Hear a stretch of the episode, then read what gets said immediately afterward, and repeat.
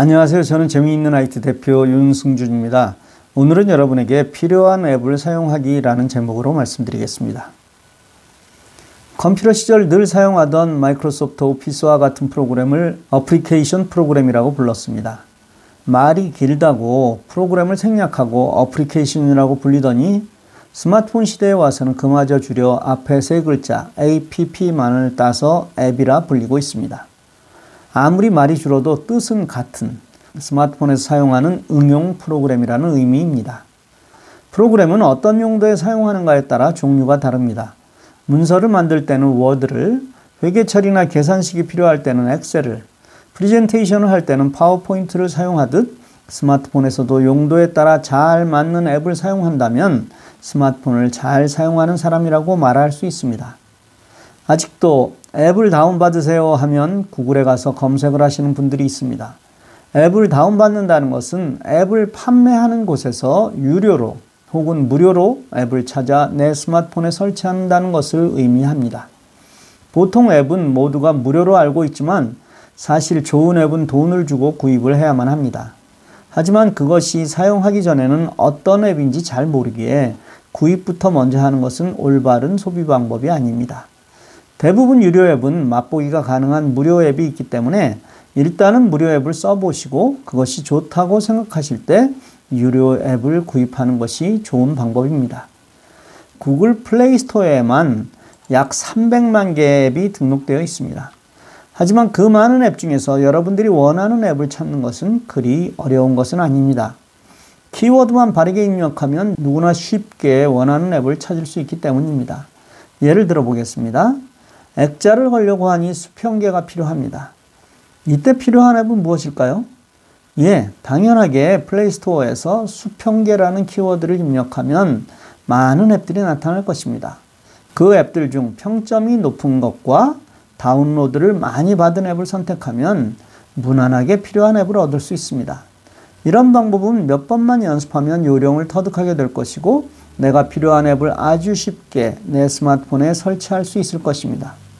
예전에는 몸무게를 파운드가 아닌 킬로그램으로 알기 위해서 단위 변환이라는 앱이 필요했습니다.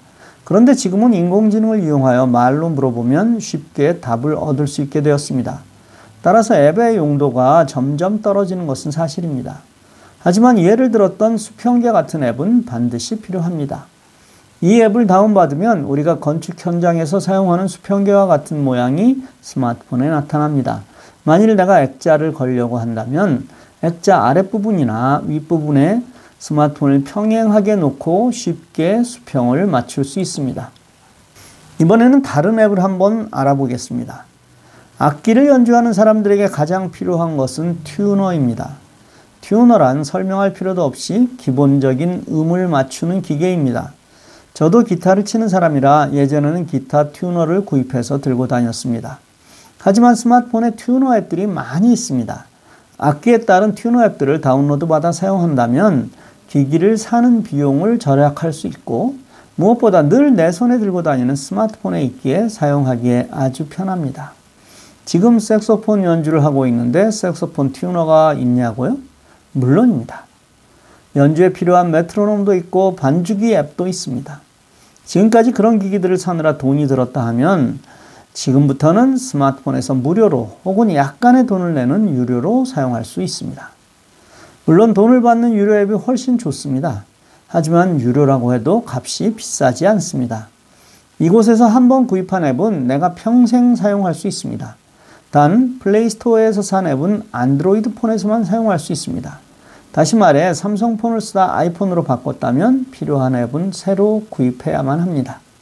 저는 성경 앱을 여러 개 사용하고 있는데 그중 하나는 돈을 주고 구입했습니다. 그것은 미가엘 성경이라는 앱입니다. 이 앱의 특징은 읽는 속도를 조절할 수 있다는 것과 읽기 데이터를 한 번에 모두 다운로드 받아 전화가 터지지 않는 곳에서도 언제든지 사용이 가능하다는 점입니다. 대부분의 성경 앱은 인터넷이 연결되어야만 가능합니다. 즉, 전화가 되지 않는 산속에서는 성경 앱의 읽기 기능을 사용할 수 없다는 것입니다.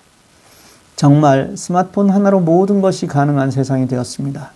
그것도 지금까지 예측하던 것은 거의 모든 것이 가능합니다. 그런데 더 무서운 것은 우리가 예측하지 않은 것까지 가능하게 될 것이라는 것입니다. 인간의 욕심은 끝이 없는 것이니까요. 스마트폰을 잘 사용하는 것에 대해 훈련받아야만 합니다. 스마트폰을 잘 사용한다는 것은 나만 편한 것이 아니라 나로 인해 남들도 편해야 합니다. 즉 남에게 불편을 주는 행동은 어떤 경우라도 스마트폰을 잘 사용한다고 할 수 없습니다. 오늘 내가 무심코 한 행동이 타인을 불쾌하게 하지 않기를 기도합니다. 오늘은 여기서 마치겠습니다. 감사합니다.